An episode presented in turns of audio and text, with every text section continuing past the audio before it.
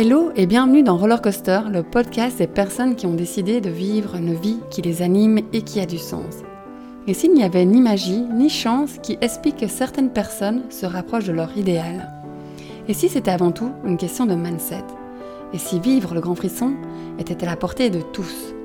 Qu'ils soient entrepreneurs, expats, femmes au foyer ou employés, découvre et inspire-toi de leurs histoires, de leurs rêves, de leur looping émotionnel bref de toutes ces étapes qui leur permettent de se rapprocher de leur idéal. Aujourd'hui dans Roller Coaster, je suis ravie d'accueillir Alia Cardin. Bien connue des passionnés de lecture, Alia est une écrivaine belge à succès et est d'ailleurs en pleine promotion de son cinquième et dernier roman, Harry. Bonjour Alia et merci pour ton temps. Merci à toi de m'accueillir. Euh, avant que tu as parlé de tes projets actuels, de ta vie actuelle, je pense qu'il était aussi utile de préciser qu'avant d'embrasser une carrière d'écrivaine, tu as également été avocate et coach de vie. Oui, tout à fait. Mais du coup, je me suis demandé, quand tu étais petite et qu'on te posait cette euh, bonne vieille question, tu voulais faire quoi quand plus tard Finalement, la petite Aliane, elle répondait quoi? Alors, je me souviens pas bien précisément, j'ai pas beaucoup de souvenirs de mon enfance, mais ce que je me souviens, c'est d'un moment où euh, j'ai une copine de classe qui me dit, euh, je crois qu'on doit avoir 7-8 ans, et elle me dit, moi plus tard, je veux être écrivain. Et tout d'un coup, je me dis, en fait, c'est génial, c'est génial son idée. moi, j'aurais rêvé de faire ça, mais maintenant, c'est plus possible parce qu'elle l'a pris. c'est marrant, hein, les réflexions d'enfant, on se dit, bah voilà, non, moi je peux pas le prendre aussi. Et, euh, et voilà, c'est marrant parce que je me, je me rappelle vraiment avec précision ce moment, je me rappelle de la pièce euh, et je me rappelle de, de, cette copine euh, qui s'appelait Elisa et, et je me dis, je, enfin, je, je, je, sens comme ça de l'énergie dans mon corps, tu vois, quand tu es dans un choix très juste pour toi, souvent on sent une énergie, un mhm. enthousiasme particulier et je ressens encore ça dans, dans mon corps d'enfant et puis me dire, bah non, c'est pas possible, voilà. et bon, mais voilà, finalement, ça a été possible. Elisa n'est pas devenue, je crois, écrivain. Et du coup, vraiment, donc le fait de devenir écrivaine, tu l'avais vraiment mis dans un, petit placard caché? Oui, parce qu'en fait, euh, j'étais euh, une très bonne élève. Mhm. Euh, et j'avais fait. alors, cette, cette, ça n'a aucune logique. Et je ne sais pas pourquoi, pour moi, cette, cette logique-là. Je m'étais dit voilà, je travaille très bien à l'école, je suis très bonne en classe. Et donc, je ne suis pas du tout quelqu'un de créatif parce que pour moi euh, c'était plus euh, j'étais pas une artiste j'étais quelqu'un qui faisait bien les choses qui était au premier rang qui écoutait bien qui euh, j'étais pas une artiste originale créative etc enfin j'avais l'impression voilà que c'était soit l'un soit l'autre et, euh, et, que ça, du coup, euh, c'était pas pour moi. Et donc, même si j'en rêvais, c'est bizarre, mais c'est comme si, euh, voilà, de but en blanc, avant même d'essayer, je me disais que j'avais pas les compétences. Par contre, j'ai toujours écrit énormément dans des, dans des petits carnets intimes. Ça, j'ai toujours beaucoup, beaucoup écrit depuis très jeune. Et, et, du coup, c'est intéressant parce que la créativité, en effet, c'est C'est quelque chose qui revient souvent dans mes coachings de gens qui me disent aujourd'hui, je suis pas quelqu'un de créatif. Quelle est aujourd'hui ta définition pour toi, la créativité? Euh, alors pour moi, la, créativité, c'est, euh, bah, je, crois que, euh, enfin moi j'ai, mais bon, je suis vraiment une, très grande optimiste, hein, donc peut-être que, enfin c'est juste mon hypothèse personnelle, mais j'ai l'impression que si on se met dans un, dans les conditions, si on prend suffisamment de temps, euh, pour euh, rencontrer cette part-là en soi, je crois qu'on est tous capables de créativité. Mais que souvent, on a peut-être une exigence très très forte et que si elle n'est pas remplie, ben voilà, on abandonne. Ou bien euh, on se met dans un contexte de stress et on sait que le cerveau sous stress ne, est beaucoup moins créatif, si pas pas du tout.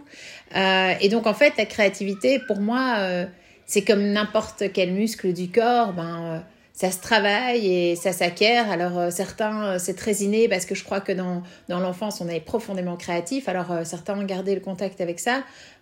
D'autres l'ont peut-être perdu. Puis alors il y a aussi certains types d'éducation qui sont pas propres à stimuler la créativité, où on est fort dans faire comme tout le monde, attention on te regarde, enfin habille-toi correctement, tiens-toi correctement, où on n'est peut-être pas à stimuler cette créativité. Et du coup, adulte, on a un peu perdu le chemin vers ça et et, et alors, euh, il faut cheminer pour, euh, pour le retrouver. Mais moi, je pense vraiment que, que tout le monde est capable de créativité, mais que ça prend parfois plus de temps pour euh, la retrouver. Et comment tu t'es, alors toi, reconnecté à ta créativité ou comment tu t'en es rendu compte finalement et tu t'es permis d'être créatif? Alors moi, j'ai très vite eu envie, adulte, je crois, d'écrire un livre. Et j'ai d'abord, je me suis dit, étant pas créative, que j'allais écrire des livres de développement perso, mhm. parce que j'aimais bien le processus d'écriture. Tu sais, le, le fameux se mettre dans le flow de Miali, Csikszentmihalyi, donc, euh, enfin, je pense que tu connais, euh, qui est de se mettre dans une activité où euh, tu es vraiment pris dedans et en fait, le temps passe à toute vitesse et tu es vraiment, tu sors de ta réalité tu es complètement dans ce, dans ce moment divin où tu es absorbé par ton activité qui est ni trop difficile ni trop simple, enfin, qui est juste le juste milieu. Et donc, moi, je trouvais que l'écriture me mettait très fort là-dedans et donc, c'était vraiment une activité pour moi presque reposante. Et puis alors, évidemment, dans un coin de ma tête, j'avais envie d'écrire un roman, mais je me disais que ben voilà, il fallait avoir des talents que moi je n'avais pas. Et puis euh, un jour, euh, c'est mon mari en fait qui m'a dit mais pourquoi est-ce que tu écrirais pas un roman? Et puis je lui dis écoute, euh, si c'est mauvais, j'aurais perdu six mois, on peut pas comme ça consacrer tellement de temps à quelque chose. Il m'a dit écoute, en fait, tu as le droit, tu as le droit de consacrer autant de temps que tu veux à tes rêves, tu as le droit d'échouer, tu as, tous les droits, donne-toi donne -toi cette chance. Et donc, c'est vraiment lui qui m'a, poussé à me lancer à me dire c'est pas grave, en fait, si ça donne rien, c'est pas du tout grave. Tu as le droit d'essayer.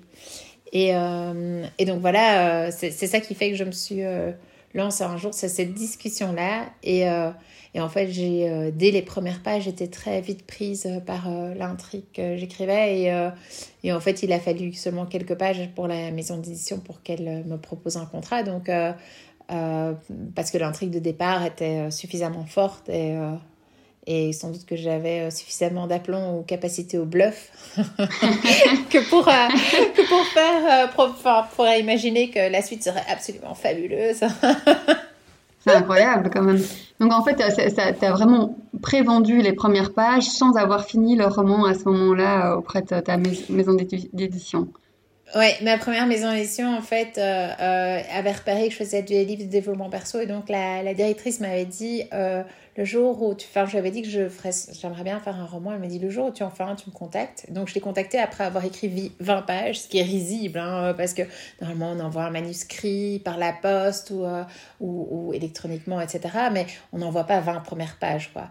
Mais pire que ça, c'est qu'elle m'a demandé de les envoyer par email. Et, et moi, je lui ai répondu, ben, en fait, non, moi, je trouve que le début de mon roman est vraiment bon et j'ai pas envie de les envoyer par email, je sais pas où ça va. En tant qu'ancienne avocate, j'avais eu tellement de bazar que j'avais pas du tout envie de, voilà, de laisser euh, partir mon texte comme ça dans des bureaux par email. Et donc j'ai dit, bah, en fait, ce que je veux bien faire, je vais à Paris pour donner une conférence. Donc euh, là, j'ai une conférence en tant que coach pro.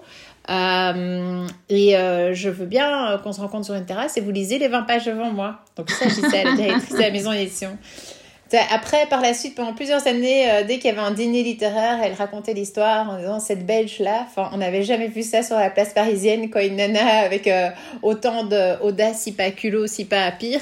Euh, et elle s'est dit, mais c'est quoi cette ovni? Enfin, Et donc, elle s'est déplacée, elle a lu devant moi sur une terrasse parisienne, donc c'était la première fois qu'une éditrice lisait mon texte. Elle a lu devant moi les 20 premières pages.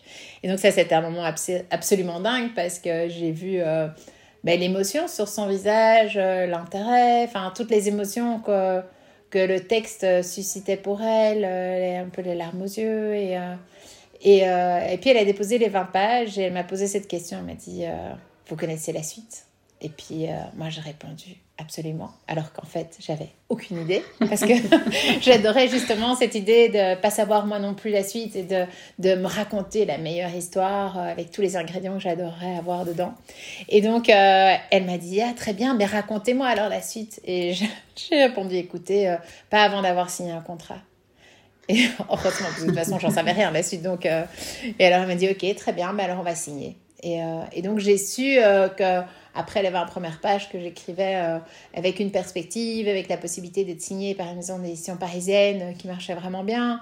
Et, euh, et qui est d'ailleurs celle de Lucinda Riley, qui, a beaucoup de fans, je crois, dans les femmes à, Bruxelles. Et donc voilà, c'est comme ça qu'a commencé mon activité d'écrivain j'ai vraiment, euh, je, pense aussi dans le métier d'écrivain, il y a aussi la partie de chance.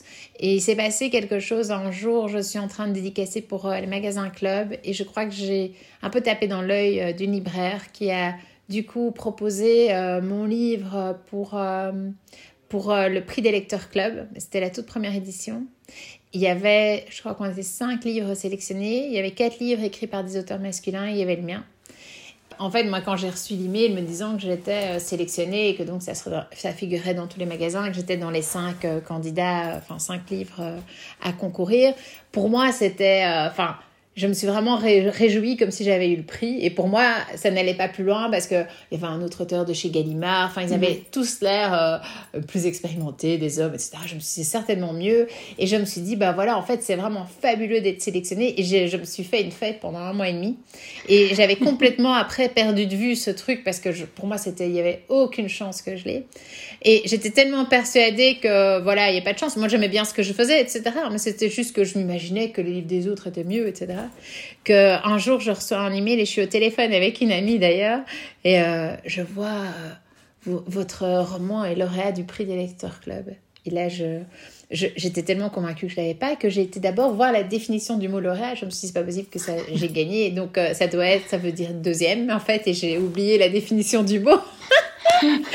et voilà. Et ça, ça a été vraiment le coup de chance dans ma carrière. Et je, je suis pas sûre enfin, que ma carrière aurait, eu, aurait pris le même, euh, le même tour sans ce prix des lecteurs club parce que donc, mon roman qui avait assez bien marché pour un premier roman euh, euh, d'une belge, parce que c'est pas toujours simple quand on est belge, c'est toujours un petit peu plus compliqué.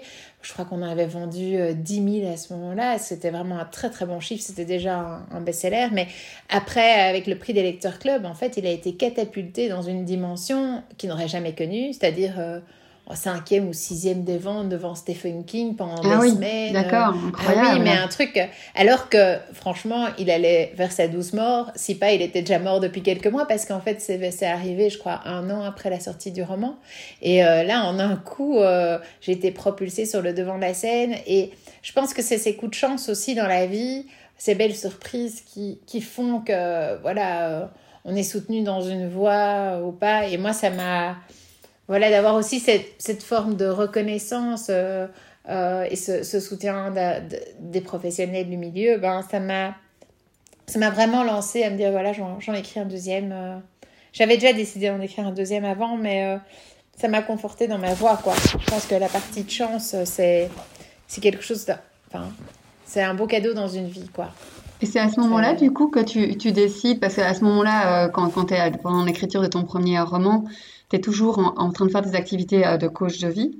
Est-ce que c'est du coup à ce moment-là où tu décides euh, d'arrêter ces activités de coach de vie et euh, de te mettre à plein temps dans l'écriture ou c'est encore plus, tard, plus tard C'est plus tard.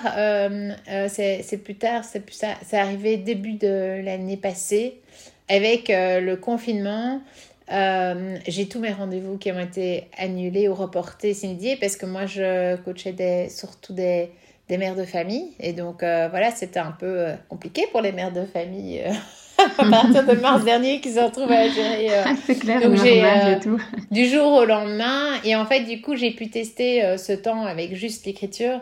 Et en même temps, à ce moment-là, en fait, il s'est passé quelque chose d'absolument extraordinaire. C'est que je voulais changer de maison d'édition. Donc, j'avais soumis mon manuscrit de Mademoiselle Papillon à plusieurs maisons à huit maisons d'édition parisiennes, donc des plus littéraires euh, aux plus commerciales. Et en fait, c'était les, les 8 éditeurs du top 10 français, quoi. Vraiment les, éditrices qui, de, tous les, les auteurs euh, qui sont vendus à des centaines de milliers d'exemplaires. Je m'étais dit, voilà, je sélectionne ça. Et en fait, il est arrivé un truc euh, complètement incroyable, c'est que en trois semaines de temps, alors que je pensais que ça allait durer quand même quelques mois le, le processus, ils ont tous répondu présent et ils ont tous eu un coup de cœur. Et donc, moi qui pensais euh, ne jamais devoir choisir, parce que je me suis dit, voilà, moi je vais aller avec l'éditeur qui veut bien de moi, euh, je me suis retrouvée devant huit maisons d'édition qui voulaient vraiment avoir le, manuscrit, au point qu'on me demandait combien d'argent voulez-vous.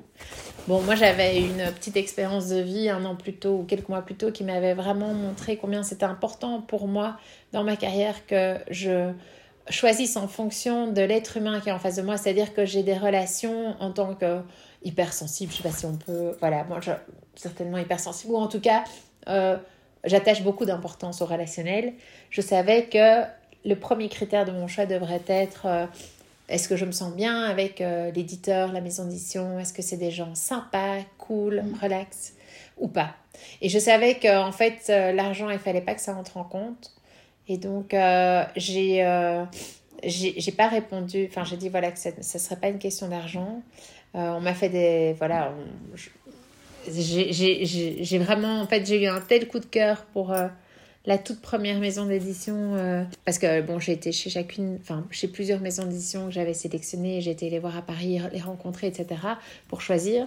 Et la première maison d'édition a été un tel coup de cœur que je me suis dit, bon, mais ça, en fait, c'était comme une évidence, c'était vraiment euh, comme quand on tombe amoureux, quoi. Je me suis dit, mais c'est eux. Euh, l'équipe, la façon, ce qu'ils ont dit, les mots. Et puis, et puis c'était. j'ai décidé que c'était eux avant même qu'ils me fassent une offre parce que je voulais vraiment décider euh, en mon cœur, quoi. Mhm. Et puis alors, à la fin de la journée, ils m'ont envoyé leur offre et euh, c'était une très belle offre euh, financière, mais aussi ce qui était vraiment très impressionnant, c'est qu'ils me signaient mon cinquième roman dont ils n'avaient lu aucune ligne, ils ne savaient même pas de quoi ça parlait, et ils me payaient pour ce cinquième roman un an et demi, deux ans de salaire à l'avance. Et donc, je me suis dit, mais c'est chouette parce que j'ai choisi en fonction de mon cœur, mais ils me respectent bien en tant qu'auteur. Et, euh, et donc, euh, Archie, qui sort là maintenant en octobre, en fait, il était déjà signé euh, en même temps que Mademoiselle Papillon. Et tout ça s'est passé genre deux semaines avant le confinement, ou peut-être un mois. Et un mois plus tard, ça aurait été, je crois, peut-être beaucoup plus compliqué parce qu'il y a eu une sorte d'embouteillage dans tout le marché littéraire. Enfin, c'était vraiment, les maisons d'édition étaient complètement délaissées, les bureaux étaient vides. Enfin, vraiment, c'était le c'est fou, quoi, de nouveau le facteur euh, chance. Et donc, quand euh, j'ai eu toutes ces maisons d'édition, cette reconnaissance du milieu, etc., et que euh, dans les semaines qui ont suivi, il y a eu le confinement, que mes rendez-vous ont été annulés, etc., je me suis dit, en fait, c'est plus juste de me partager autant, j'ai trop de travail, il faut que je me consacre juste à l'écriture. Dans la foulée du confinement, l'annulation des rendez-vous, en fait, j'ai pu tester juste l'écriture et ça me correspondait beaucoup mieux. En fait, j'avais besoin d'énergie, plus d'énergie pour euh, les choses. Et, euh, et c'est très marrant, je trouve, quand on fait des choix comme ça, parce que c'était aussi un choix sur le plan financier. Et en fait, euh, très rapidement, le coaching a été remplacé par les albums jeunesse. Et en quelques jours, j'ai fait le salaire, mon salaire de coaching sur l'année avec les albums jeunesse. Donc c'était vraiment, enfin j'ai trouvé ça très intéressant de voir, bah, tiens, en fait, quand on fait un choix qui est juste, enfin quand qu'on n'a plus assez d'énergie que pour faire euh, tout et qu'on choisit de se consacrer à une chose, il faut pas oublier que la vie répond et que n'y a pas qu'une seule manière de gagner de l'argent, etc. Enfin, l'écriture me rapportait déjà suffisamment, mais euh, je, trouvais ça intéressant qu'un salaire, salaire était remplacé par une autre, un autre projet créatif. Et moi, j'ai l'impression, voilà, que pour moi, en fait, le métier d'écrivain est plus juste que le métier de coach. Et euh, même si j'ai trouvé que c'était vraiment un, honneur de pouvoir être euh, spectatrice euh, de la réalisation personnelle de plein de gens absolument fabuleux, mais je, moi, je, je, pense aussi avec l'âge, aussi trois enfants en bas âge, j'aime bien le, le silence qui est autour de l'écriture et puis, puis aussi maintenant, en fait, avec plusieurs sorties par an, avec les albums jeunesse, avec enfin euh, un roman par an, etc. En fait, euh, je suis en pré-promo, en promo pendant une bonne partie de l'année. Je combine avec l'écriture. Euh, il n'y a plus de place en fait pour, mm. pour autre chose. Même pendant les vacances, je travaille, donc il n'y a vraiment plus de place pour autre chose à ce stade. Et donc, j'ai aucun regret. Aucun regret. Et, du coup, pour toi, cette phrase qui dit finalement, et donc du coup, laisser de la place pour pouvoir créer de, de nouvelles activités, euh, a du sens. Je suis quelqu'un qui a fort besoin de sécurité. Euh, enfin, je, je, enfin, je, n'oserais pas prendre un choix risqué sur le plan financier. Donc, si je fais de la place, j'aurais mis de côté d'abord pendant plusieurs mois de l'argent au cas où, euh, quand je fais de la place, ça se passe pas. ou bien, enfin ici, dans, pour, enfin, je pensais plutôt à quand j'ai lâché mon travail d'avocate, mais ici, quand j'ai lâché le coaching, mon activité d'écrivain me rapportait suffisamment. Euh, et donc, c'était un choix. Euh, enfin, ça, ça c'était pas un choix risqué sur le plan financier, mais je trouve ça chouette de laisser de la place, mais en ayant assuré un peu les arrières euh, sur le plan financier, afin que on soit vraiment dans l'énergie créatrice et pas dans l'énergie. Il faut absolument que ça rapporte. enfin, voilà, mm. si c'est possible. Ouais, c'est ça. Et donc, parfois, moi, il m'est arrivé parfois de postposer un choix de, de 18 mois pour avoir mis suffisamment d'argent de côté pour que j'ai un salaire, que je puisse me payer pendant un an si jamais les choses ne marchent pas euh, comme il faut, quoi. Ouais. Et c'est intéressant parce que là, tu viens de parler que tu avais été donc avocate, puis coach, maintenant écrivain. Est-ce que selon toi, on peut finalement se réinventer à l'infini ou au contraire, il y a une, une seule et unique voie professionnelle? Mais en fait, ça dépend du degré de connaissance qu'on a de soi. S'il y a des gens qui sont euh, en parfaite connaissance d'eux-mêmes, qui connaissent exactement tout ce qui les éclate, tout ce qui les éclate pas, et qui ont l'audace d'être euh, à fond connectés à, ce qui les fait vibrer dès le départ, c'est génial, ils vont sans doute faire un choix professionnel beaucoup plus aligné. Moi, euh, il m'a fallu du temps pour me connaître peut-être plus, pour me connaître mieux, pour, pour oser, et et je suis même pas sûre que c'est le dernier métier que j'exercerai. Je crois que je, serai écrivain toute ma vie, mais je crois que je vais combiner avec d'autres choses parce que euh, il y a aussi ce côté de d'explorer. Enfin, moi, j'adore la nouveauté, j'adore apprendre plein de choses, j'adore, euh, j'adore euh, me former. Enfin, moi, je, trouve que le mouvement dans une vie, c'est captivant, mais il y a d'autres gens, ils préfèrent Enfin, euh, surtout euh, rester dans leur zone de confort et c'est très très bien aussi. Ça, ça, dépend vraiment, mais moi je suis plutôt. Euh, je me laisse quand même assez vite. Donc je crois que j'ai une personnalité où ça va d'office de pair avec peut-être plusieurs activités professionnelles. Et au début, c'est vrai que la toute première fois que j'ai changé quand j'étais avocate, je, je me souviens très clairement à 28 ans être dans mon bureau en pleurs ou après avoir pleuré parce que voilà, c'était un univers euh, impitoyable et que j'étais pas du tout à ma place. Enfin, si intellectuellement c'était très intéressant de travailler, etc. Mais humainement, moi c'était, enfin, j'y arrivais pas quoi. C'était pas, euh, c'était pas mon truc. Et je me souviens très clairement, on m'a dit, ben voilà, bravo. Tu as étudié, je crois que j'avais fait 13 ans d'université en 6 ou 7 parce que j'étais un peu une nerd. Euh, je dis, ben bravo, tu as étudié 13 ans et tu t'es complètement planté tu as foré ta vie, tu as 28 ans, tu as arrêté ta vie, super. Et euh, en fait, ça c'était la toute première fois où j'ai changé. Enfin, après, il a fallu plusieurs années pour euh, vraiment me dire euh, vers, quoi, vers quoi je vais aller, pour pouvoir écouter ma petite voix intérieure, ce qui me passionne, ce qui me plaît, etc. Oser me, voilà, être honnête avec moi. Mais, mais maintenant, si je devais, voilà, avoir un nouveau métier en plus du métier d'écrivain, je me dirais pas j'ai raté ma vie. Enfin, je me dirais, voilà, qu'est-ce qui enfin j'aurais une optique plus euh, plus cool quoi de me dire mais qu'est-ce qui me m'éclate encore plus euh, comment comment transformer mon enfin il y a toujours deux manières de transformer sa vie professionnelle il y a à la fois changer de travail mais il y a aussi expérimenter notre profession actuelle d'une manière différente et d'une manière plus alignée avec soi et je trouve que ça ça évolue tout enfin moi en tout cas euh, je suis toujours susceptible d'évolution, quoi. Enfin, bon, peut-être qu'à la base, euh, c'était pas dingue, donc. Mais euh, en tout cas, moi, je vois vraiment toujours plein de manières d'évoluer. Et pour toi, du coup, euh, quelle serait ton, ta vie idéale, celle qui te permettrait justement de venir à ta prochaine étape d'évolution? Eh ben, je vais te dire, ma vie idéale, c'est vraiment celle que j'ai maintenant.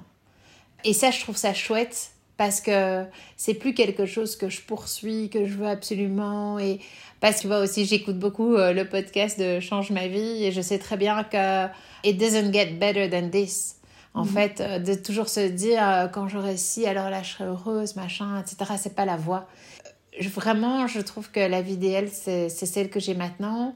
Je sais bien que je ne suis pas, je fais pas encore les choses de façon aussi alignée que je pourrais le faire. Par exemple, je pourrais aller au lit euh, plus tôt, je pourrais euh, euh, faire plus de yoga le matin, ou tu sais, moi je suis encore très fort dans une discipline complètement vieillotte par rapport à l'écriture. On s'assied, on fait ses 5000 signes minimum et on bouge pas de sa chaise comme tant que c'est pas fait. Alors que, tu vois, je pourrais me dire en fonction de mon élan créatif, mais non, moi je fais tout à fait différemment et je sais que c'est mon niveau d'évolution actuel et c'est comme ça. Donc, en fait, cette vie actuelle me convient tout à fait. Je trouve qu'elle est idéale pour moi, mais je sais que je pourrais faire les choses. Euh, et c'est ça qui m'éclate aussi, parce que je trouve ça génial d'avoir une perspective euh, d'évolution. C'est ça aussi qui rend la vie belle. C'est quand tu sais que tu as encore un chemin, tu as encore plein de choses à apprendre, que tu peux encore euh, affiner encore plus ta façon d'être en relation avec toi. Enfin, moi, ça, ça m'éclate aussi ça, tu vois, de pas être justement arrivé à cette destination. Je trouve que la vie idéale, c'est de pouvoir justement avoir un chemin. Exactement. Donc du coup, pour toi, l'adage qui dit euh, que le bonheur finalement c'est pas la destination mais le chemin, est quelque chose auquel euh, tu crois et euh, auquel finalement tu tu vis. Oui, profondément. Et ça, ça a été vraiment mon objectif 2020 et 2021.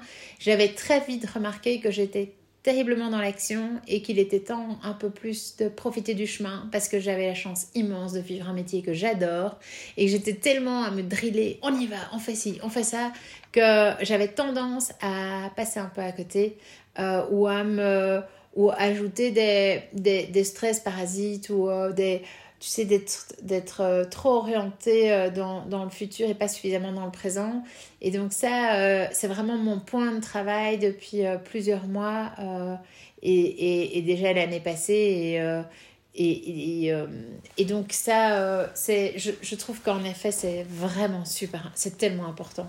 Surtout qu'on ne sait jamais à quel moment on va mourir. Donc, enfin, je serai peut-être pas là euh, à l'apparition de mon prochain roman. Euh, enfin, donc du coup, il vaut vraiment, vraiment, c'est important, je trouve, de, de profiter de chaque jour. Et euh, encore plus avec la situation actuelle de la planète, je trouve.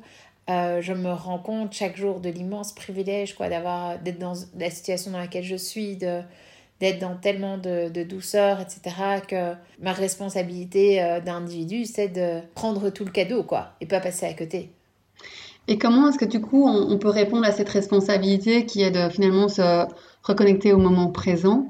Qu'est-ce que tu as pu mettre en place? Ou quels seraient les conseils que tu pourrais donner à quelqu'un qui a justement euh, encore du mal à, à pouvoir s'ancrer dans ce moment présent?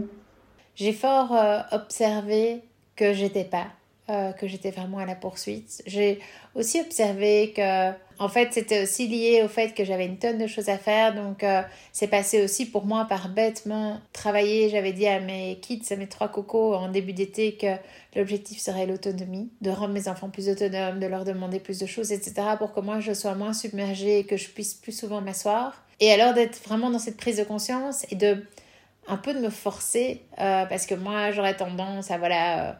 Si c'est pas les tâches ménagères, c'est le travail, ou c'est ci, ou c'est ça, et il y a toujours un repas à faire avec euh, trois enfants, etc. Et de me dire, ben, en fait, maintenant, c'est vraiment important que tu donnes la première place au jeu, euh, la première place euh, à la présence aux enfants, vraiment, plutôt, voilà, plutôt que faire les tâches ménagères ou des, des, trucs comme ça. Mais c'est, ouais, je, je sais pas vraiment comment j'ai travaillé ça, mais je trouve qu'il y, a y a une amélioration et euh, peut-être identifier aussi euh, l'inconfort qui était lié avec, euh, avec peut-être le fait de faire du surplace, de s'asseoir ou d'être vraiment dans, dans, le moment présent, de peut-être voir un peu quelles étaient les pensées qui...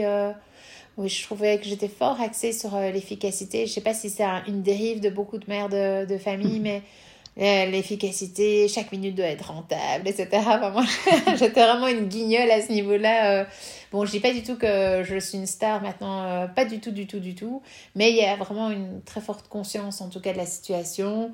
Et du coup, ben voilà, dès que je peux, j'essaie d'un petit peu, euh, enfin, ça, de, de, consacrer plus de temps, de revoir un peu mes priorités, de me rappeler qu'on va mourir un jour et que donc, ben voilà, c'est très important de, et que les enfants grandissent, etc. Euh, un peu naturellement, euh, plus par l'observation que par euh, la mise en place de choses précises. C'est plutôt une introspection au final, c'est plutôt, comme tu dis, une prise de conscience de différents éléments et de pouvoir à ce moment-là essayer de, de, faire les choses de manière assez naturelle, mais pas de, de sorte de routine qui s'est mise en place. quoi.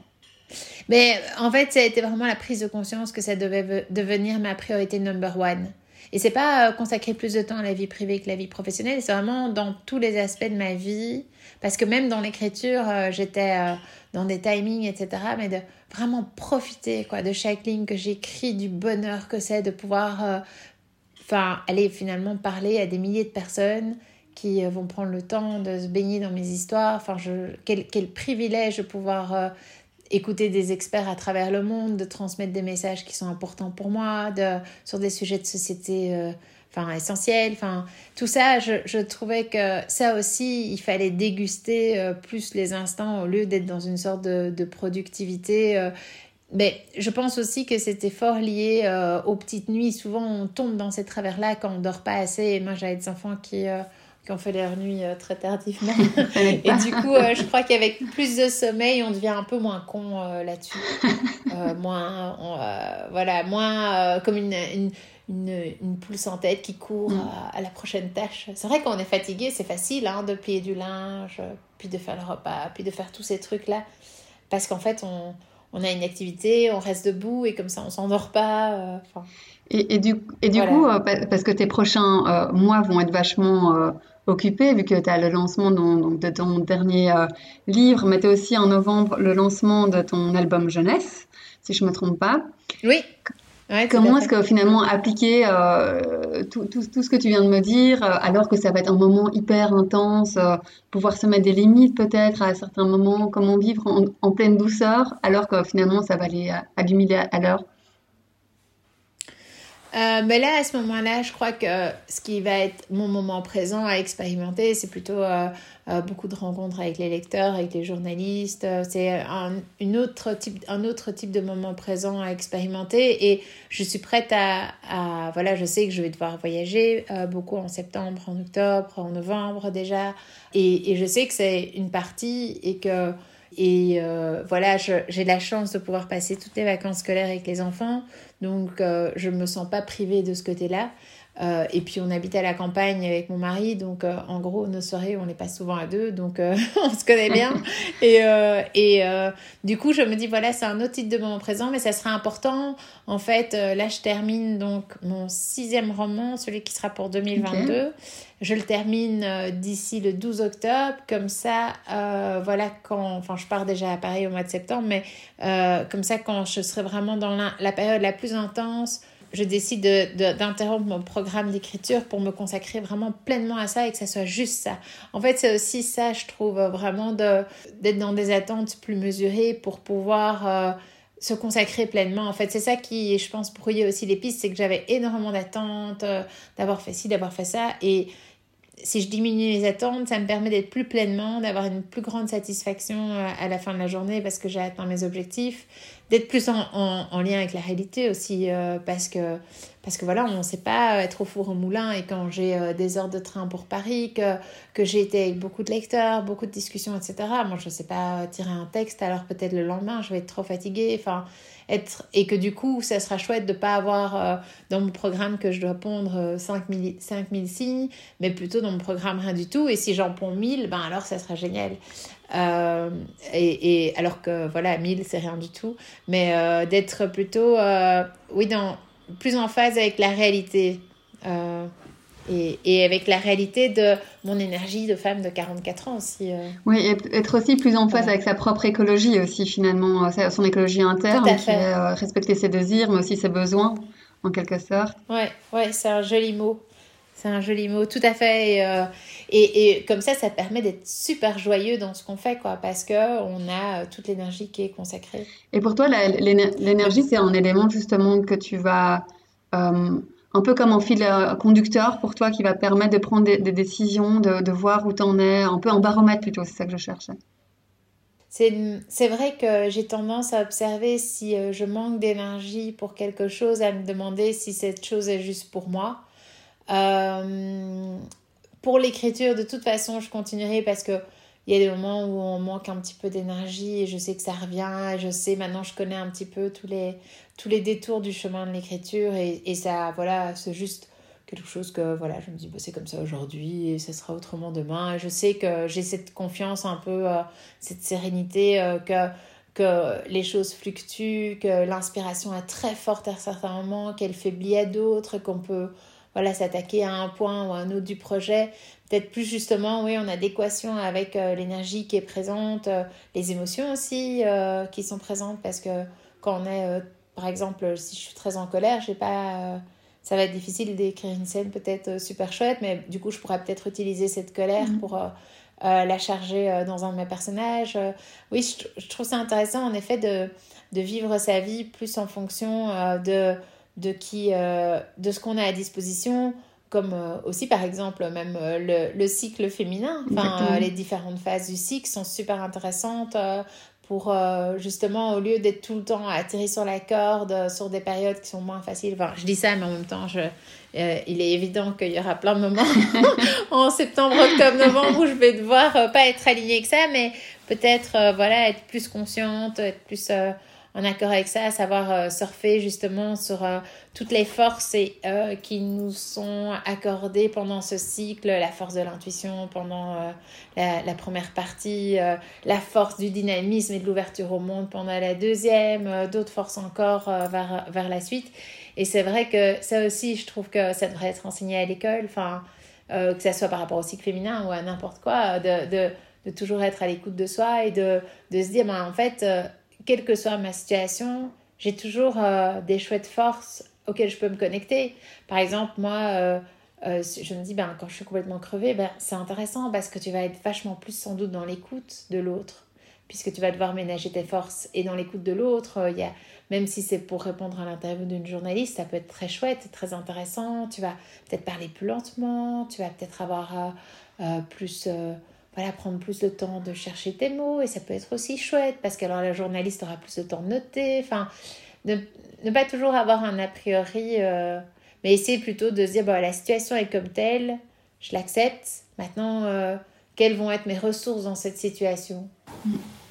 Et du coup, parce que tu parles d'une vie juste, quels seraient pour toi justement euh, les conseils que tu pourrais donner, donner bah, aux gens qui écoutent ce podcast qui a pour objectif de à, être à, vivre une vie qui est plus juste, qui leur ressemble et qui a du sens, euh, et qui, a du, qui est vraiment où le plaisir est au centre même de leur vie, quel serait pour toi un conseil euh, que tu pourrais donner ou qui t'aurait été utile euh, il y a quelques années pour te rapprocher de cette vie-là? Hmm.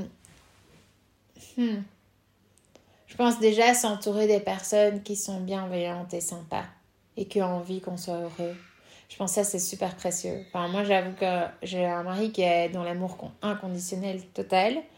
Et euh, je pense que c'est vraiment un cadeau dans une vie euh, enfin je sais pas comment il fait hein. moi je suis pas du tout euh, capable de ça enfin peut-être un petit peu mais pas du tout enfin lui est vraiment je trouve à un niveau incroyable et du coup c'est vrai que l'amour des autres avoir des liens sains des liens avec des gens qui sont sympas qui qui nous veulent du bien, ben en fait, ça, fait déjà beaucoup pour se rencontrer soi-même.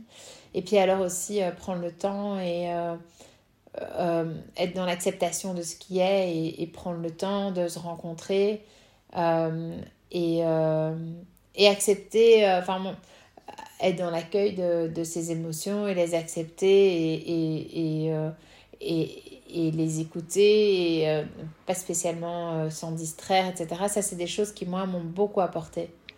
Euh, et alors, moi, je suis très curieux, j'aime bien écouter des podcasts et je, je, suis très curieuse sur, voilà, sur comment faire. J'aime bien aussi observer les autres, m'inspirer des autres. Je trouve ça toujours fascinant de regarder comment les autres font. Il y a souvent, en fait, ce que moi, j'ai envie d'améliorer est une compétence euh, absolument euh, géniale chez quelqu'un d'autre, ben alors je vais avoir tendance à l'observer comme, euh, comme on regardera un documentaire et à essayer de me dire mais comment je peux aussi susciter ça chez moi et voilà les autres sont aussi une grande source d'inspiration et le temps ouais.